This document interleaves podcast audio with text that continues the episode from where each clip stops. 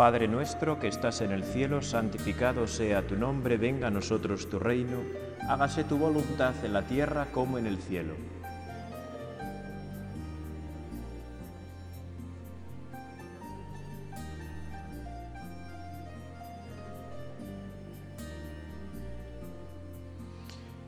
Con vuestra licencia, soberano Señor, sacramentado.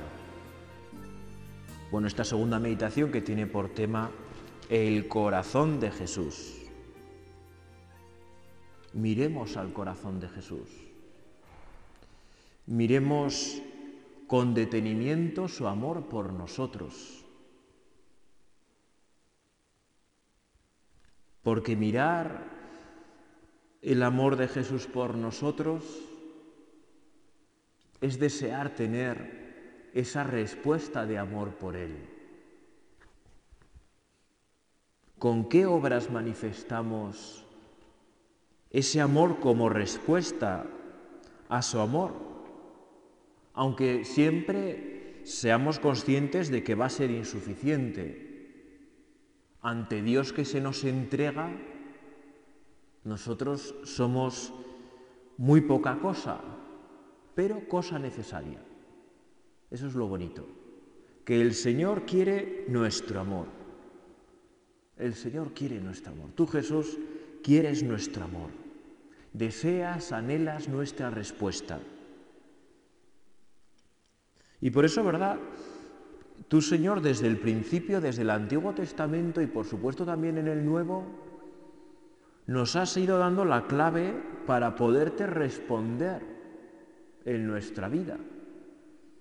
Y nos lo has concretado muchísimo. Y eso es algo que tú y yo tenemos que agradecer. Sabemos cómo es nuestra respuesta de amor a Dios. Lo sabemos. Son los diez mandamientos. Y por eso, ¿verdad? En esta meditación quizá nos venga bien preguntarnos si realmente los diez mandamientos son el faro que guía nuestra vida para llegar a buen puerto. Si realmente nos guían y si tratamos de examinarlos en nuestra vida, ¿verdad? De manera, bueno, pues eh, periódica, ¿no? Frecuente. ¿no? Si realmente buscamos en ellos luz para nuestra vida. Y si son el espejo en el que nos miramos para descubrir si estamos viviendo conforme a tu voluntad, Señor. Mandamientos y amor no están en contraposición. Eso es lo que no entiende tantas veces el mundo en ahora, ¿no?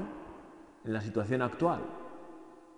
Parece que mandamientos y amor es algo contradictorio como hay contradicción para el mundo también entre la obediencia y la paz, ¿no?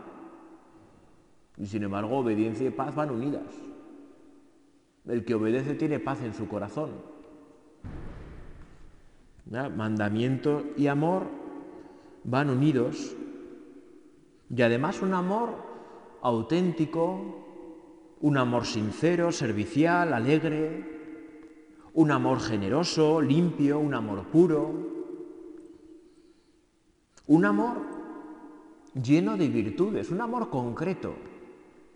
A veces sí se habla tanto del amor, se habla tanto del amor que al final, oye, ¿qué quieres decir? Pues lo suyo y lo contrario, ¿no? Escuchas la tele, escuchas la radio, los medios de comunicación y dices, todo el día hablando de amor y nada se parece a lo que veo en Cristo. Ni se quiere parecer. Bueno, si repasamos los mandamientos y el mandamiento nuevo del amor, descubrimos las virtudes propias del amor de Jesús por nosotros, de tu amor por nosotros, Jesús. Y creo que puede ser un ejercicio bonito, ¿verdad? En esta meditación, ir repasando un poco los mandamientos, que todos lo sabemos de memoria, pero desde el punto de vista del amor. Yo voy a dar unas ideas, cada uno que piense luego las suyas, ¿verdad? Y cómo un amor lleno de virtudes nos ayuda a descubrir con mayor profundidad qué significa cada mandamiento y cómo lo podemos vivir mejor. Por eso un amor adorante, ¿no? un amor dispuesto a adorar a Dios.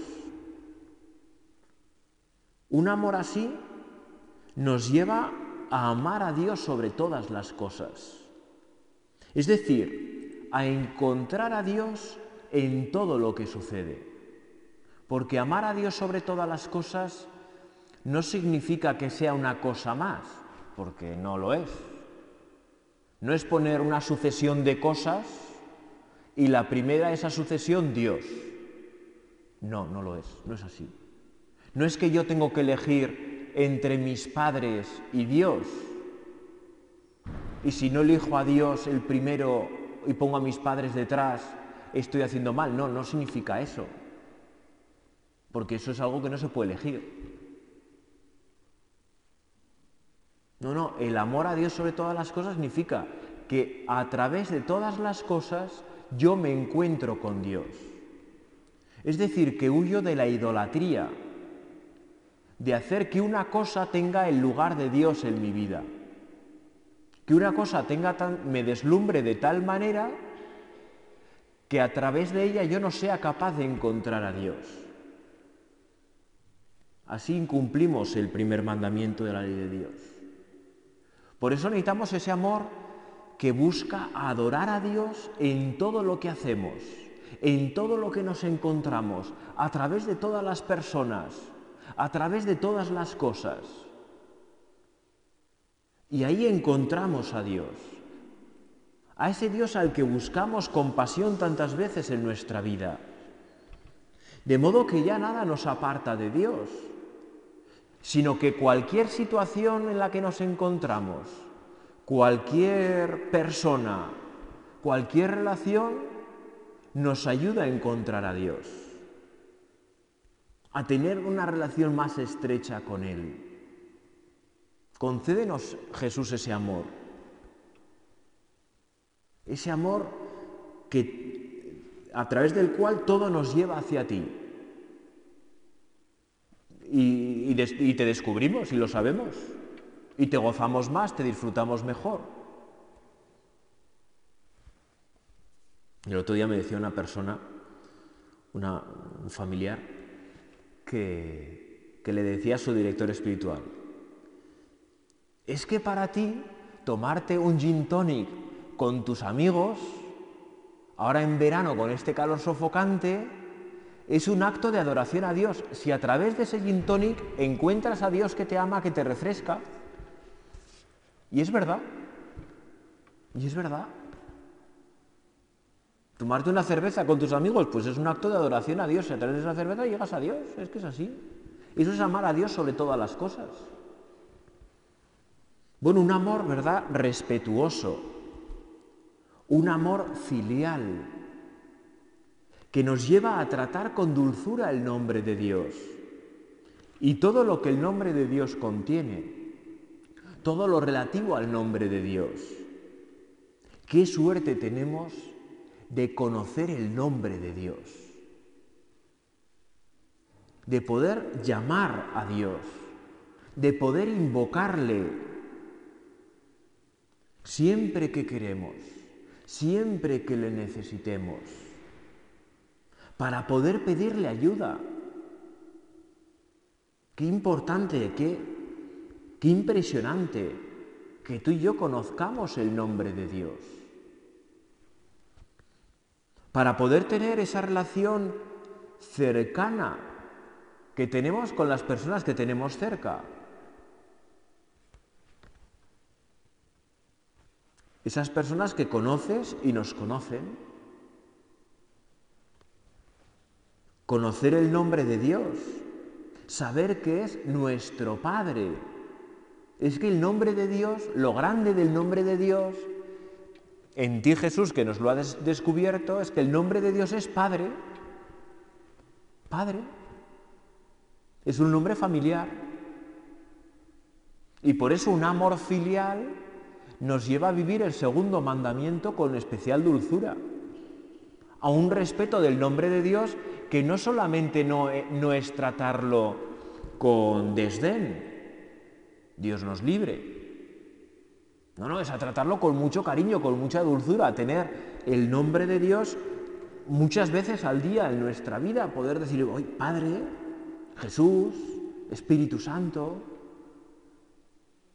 Santísima Trinidad, un solo Dios, y gozarnos ahí, disfrutar ahí, porque tú y yo tenemos que disfrutar en Dios. Dios no quiere cristianos adustos, cristianos serios que no sepan sonreír. Todo lo contrario, gozarnos en Dios. Y nombrarlo muchas veces a lo largo del día. Y tener muchas veces el nombre de Dios, ¿verdad?, en nuestra boca.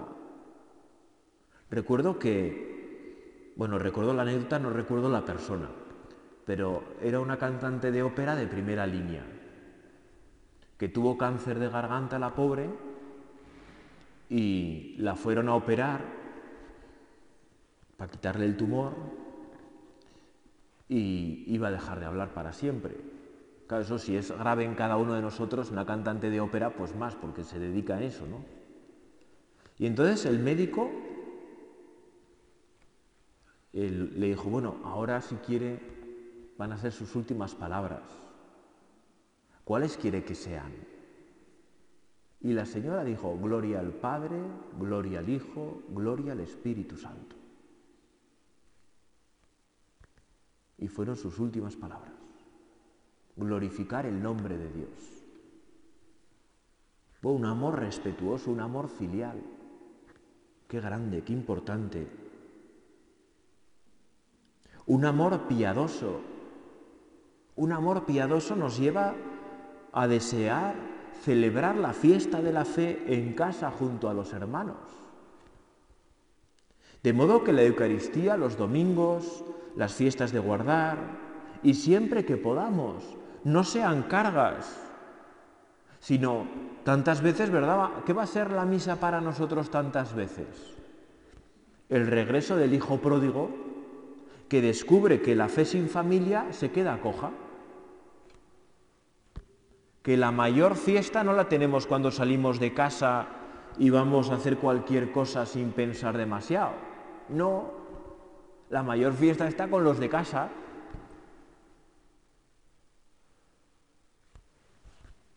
Eso es ir a misa los domingos. Ese es un amor piadoso. Un amor que se sabe encontrado cuando se está en familia. Una fe sin casa, una fe sin hogar, nos descentra y nos pierde. Por eso el Padre en la parábola del Hijo Pródigo es el centro de la parábola. Porque tanto sale a por el hijo pequeño como para el hijo mayor. Porque los dos, al fin y al cabo, tienen el mismo fallo, que es que quieren la fiesta fuera de casa. Y nosotros la fe no la podemos vivir sin la iglesia, que es nuestra familia, que es el cuerpo de Jesús. Claro, es un amor piadoso nos lleva a vivir el tercer mandamiento con profunda alegría. Es decir, qué suerte tengo. Qué suerte tengo de tener parroquia. Qué suerte tengo de tener una familia en la que me siento acogido. Es muy importante. Un amor filial con Dios nuestro Padre, con Jesús nuestro hermano, con el Espíritu Santo, nos lleva a vivir con más fuerza y sentido el cuarto mandamiento, con nuestros padres, con los hijos los que tengáis, con los hermanos, con los abuelos, con todos aquellos que tienen autoridad sobre nosotros.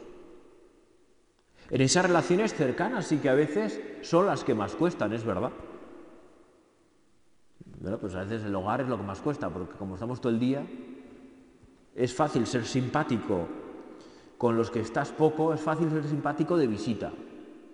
¿Verdad? Hay una expresión que se dice muchas veces que es, de visita todo el mundo es majo. Para estar un día o tal, pues es fácil, ¿no? Bueno, un amor que realmente nos lleva a adorar a Dios, a amar a Dios sobre todas las cosas, a la Santísima Trinidad, al Padre, al Hijo, al Espíritu Santo. Nos ayuda a vivir mejor la relación con nuestros padres, con nuestra familia. Y como digo, ¿verdad? Con todo aquel que tenga autoridad sobre nosotros. Que siempre es más difícil, claro.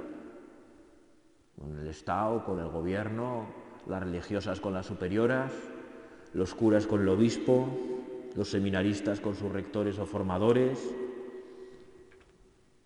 los vecinos con el alcalde, etcétera, ¿no? Bueno, pues siempre cuesta, ¿no? Por eso ese amor filial que nos lleva a descubrir en los demás padres que hacen el lugar de nuestro Padre Dios. Es muy bonito, ¿verdad? Cuando en nuestra tierra se lleva menos, pero ahora es curioso porque la gente joven empieza a usarlo más. Llamar a los sacerdotes padre. Aquí, pues hasta hace nada, solo se trataba de padre a los religiosos. Me llama la atención como mucha gente joven de repente te llama padre, ¿no? Gente que te conoce, vamos, que sabe tu nombre. Y es porque muchos de ellos han descubierto en la figura del sacerdote a Dios Padre, un Padre, esa paternidad. Y les lleva a tratar con ese cariño, ¿no? con esa cercanía. Bueno, nosotros estamos llamados a descubrir padres en aquellos que tienen autoridad sobre nosotros. Y es hermoso. Por eso el cuarto mandamiento es un mandamiento dulce. Es un mandamiento que nos acerca más a Dios. Oh, un amor, ¿verdad? Vital, vivo. El amor tiene que estar vivo. Un amor amable, un amor simpático, que nos lleve a respetar no solo la vida de los demás, que por supuesto, de todos los demás, sin exclusiones de ningún tipo. Aquellos que están en las tripas de sus madres, como aquellos que parece que no aportan más, ¿no? O que solo sufren. Y por tanto, ese amor vivo, ese amor amable, ese amor empático, simpático, nos llevará pues a rezar contra el aborto y la eutanasia, ¿no? Obviamente. Obviamente. Bueno, me parece tan de sentido común. ¿no? Ayudar, ¿no? Al que sufre, pero no matarlo. ¿no? Pero bueno, no solamente en esos frentes como tan grandes, ¿no? Tan claros del quinto mandamiento. No, el quinto mandamiento, ¿no? A mí me hace gracia porque en los colegios cuando hago examen de conciencia con los chavales para ayudarles a confesar, o aquí en la parroquia, ¿verdad? Con los de catequesis, dices, no matarás y todos lo quieren quitar como rápido, como dicen, no, no, no, que no he matado, no, no, eso es como mandamiento fácil, ¿no? De, de examinar. Y sin embargo, pues es todas las relaciones sociales, ¿no? Y ese amor vivo, ese amor amable, ese amor, pues nos lleva tantas veces a evitar las murmuraciones, los chismes, lo que nos cuentan, lo que nos dicen. Ay, es que han dicho. Y en un pueblo, ¿verdad? ¿Cuántas cosas se dicen? En uno de los pueblos anteriores donde estaba, era un pueblo un poco largo, y se decían, y tenía pues una ermita a un extremo y el humilladero al otro. Y decían, si se cae un alfiler donde la ermita, antes del segundo bote ya se han enterado en el humilladero que se ha caído. ¿no? Porque va... Bueno, eso pasa en todos los pueblos. Eso pasa en todas las familias, eso pasa en todas las... Los chismes, las murmuraciones, las dobles intenciones, los silencios con los que tantas veces hacemos tanto daño. Pues un amor vivo, un amor amable, vive bien el quinto mandamiento y trata de evitar todo eso. Trata de que alrededor de uno haya más vida y todo lo que favorece la vida. Y, tenemos que procurar, ¿no? No hace falta dar la opinión siempre, Es una cosa que me llama la atención, ¿no? Parece que siempre hay que dar la opinión. Pues mira, la opinión solo hay que darla en dos momentos. Si te la piden, el más importante, o si lo exige la caridad. Si el otro está en un peligro grave, ya sea por, porque, por físico o moral, entonces uno puede dar su opinión. Pero si no, oye, uno se calla. ¿No? Porque estamos acostumbrados, oye, pues yo opino, pues si no te lo he pedido, si no es necesario que me lo digas, si no es grave lo que pasa. ¿No? Y por eso hay que aprender a callar también, porque con la lengua hacemos mucho daño, usándola y sin usarla. Bueno, pues eso, Señor, concédenos esa prudencia, ¿no? Para saber distinguir los momentos. Por supuesto, ¿verdad? Un amor limpio, un amor honesto, que nos llevará a buscar esa misma pureza y limpieza en la persona amada, tanto en nuestro espíritu como en nuestro cuerpo.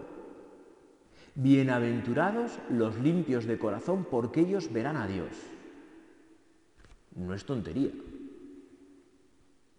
¿No? La santa pureza ahora tan denostada, ¿no? que parece que si hablas de ella, pues eres un mojigato, o que no estás en el mundo, que no te enteras de nada, o que es imposible, ¿no?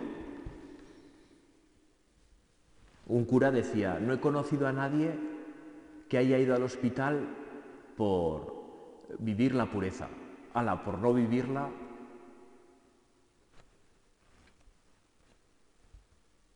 pues es una virtud grande, ¿no? Que nos enseña Jesús en las bienaventuranzas, casi nada, en su carta magna, ¿no? Bienaventuranzas que además nos va a explicar con detenimiento, ¿verdad? Los primeros capítulos de San Mateo. Habéis oído que se dijo, no cometerás adulterio, pero yo os digo que todo el que mira a una mujer deseándola ya ha cometido adulterio en el corazón. Si tu ojo derecho te escandaliza, arráncatelo y tíralo, porque más te vale que se pierda uno de tus miembros que no que todo tu cuerpo sea arrojado al infierno. Y si tu mano derecha te escandaliza, córtala y arrójala lejos de ti, porque más te vale que se pierda uno de sus miembros que no que todo el cuerpo acabe en el infierno. Palabras de Jesús que nos muestran cómo el sexto mandamiento se empieza a vivir en el noveno, claro. Los pensamientos son los que nos llevan a cometer el pecado. La limpieza no solo ha de estar en nuestros actos, en nuestro cuerpo, sino también en nuestros pensamientos, en nuestros deseos, en nuestras intenciones, en nuestra mirada. Concédenos, Jesús, una mirada limpia. Qué difícil, ¿verdad? Es siempre el tema de la castidad, de la pureza para, para nosotros, pero vamos, hoy y siempre, ¿eh? o sea, siglo XXI, siglo XIII, siglo XVII, siglo I, o sea, no... Bueno, en nuestra sociedad tan profundamente sexualizada, pues todavía más difícil quizá, ¿no? Pero aquello que es imposible para los hombres no lo es para Dios. Esa limpieza, esa honestidad, esa santa pureza, nos ayuda a tener unas relaciones más sanas con los demás, más buenas con Dios. Por eso, pues tenemos que desearla, tenemos que pedirla, ¿no? Un amor, un amor generoso. Un amor generoso nos va a llevar a buscar un mejor reparto de las riquezas en el séptimo mandamiento. A mí me hace gracia, ¿verdad?, las personas que, que dicen por ahí, bueno, yo como no robo, no mato, no, no sé, yo no fumo, no bebo, ¿no? Porque los pecados del siglo XXI. No, pero si es que simplemente con no robar no, no vives la fe. Hay que repartir, hay que compartir, hay que ir la justicia, dar a cada uno lo que de suyo le corresponde, que igual lo tienes tú. Y con lo que tú tienes de más, pues a otro le falta, pues lo tienes que dar. No nos podemos conformar con no hacer el mal, hemos de desear hacer mucho el bien. Mucho el bien. Un amor generoso nos lleva a perder cuando hace falta, para que el otro esté mejor. a perder. No es dar de lo que me sobra, es dar de lo que necesito también yo para que el otro pues pueda vivir. Tened entre vosotros los mismos sentimientos que tuvo Cristo Jesús, el cual siendo de condición divina, no retuvo avidamente el ser igual a Dios, al contrario, se despojó de sí mismo tomando la condición de, esclavo, hecho semejante a los hombres. Mirar el corazón de Cristo es mirar la Eucaristía, es mirar lo que tú y yo tenemos que ser. Es mirar el corazón que tú y yo hemos de tener. Pues concédenoslo, Señor. Un amor sincero que busca la verdad en lo que dice y en lo que hace.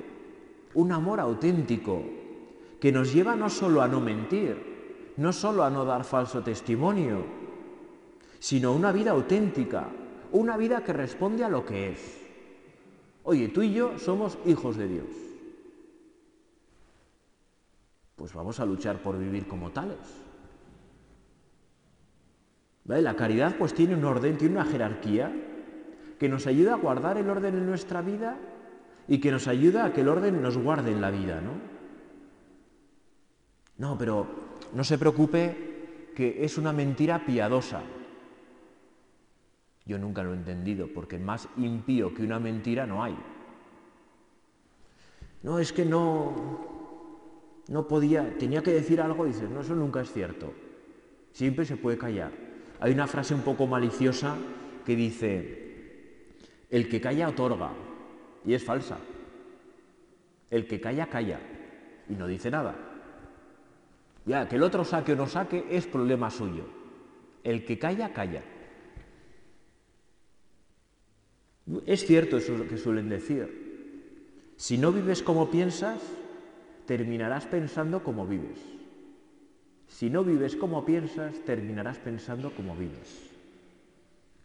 Y eso es muy peligroso. Eso es muy peligroso. Satanás es el príncipe de la mentira. Jesús es el príncipe de la verdad. Un amor sincero, un amor que busca la verdad, nos lleva a encontrarnos con Cristo, nos lleva a la libertad, nos lleva a encontrarnos con Dios.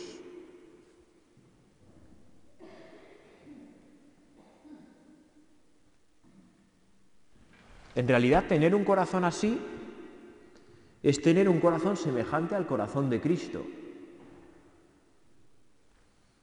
El corazón de Jesús en el que hacemos especial hincapié en este mes de junio.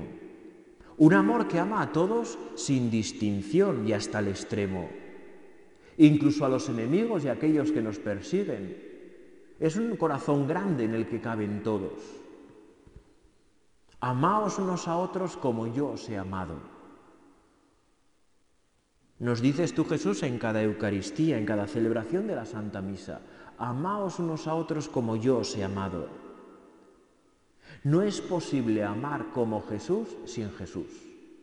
No es posible. No es posible amar con Jesús y no ir a misa. Es que no es posible. Y es vivir sin Jesús en nuestra vida. Es que no es posible. Porque nuestra plenitud está en ti. Mirarte a ti, Jesús, es mirar lo que Dios quiere para nosotros.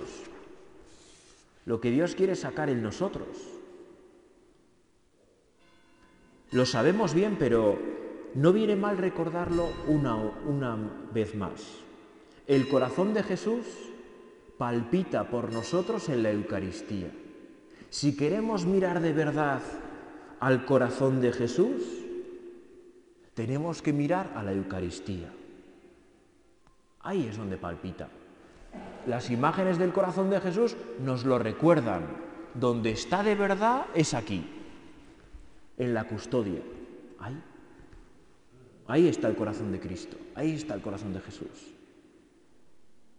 Vamos a pedirle al Sagrado Corazón de Jesús, ¿verdad? Que nos ayude a tener un corazón como el suyo, a tener un corazón grande, en el que quepan todos, que podamos amar con un corazón lleno de virtudes, para que así el amor de Dios llegue a nosotros y nos lleve a su plenitud. Dios te salve María, llena eres de gracia, el Señor es contigo. Bendita tú eres entre todas las mujeres y bendito es el fruto de tu vientre Jesús.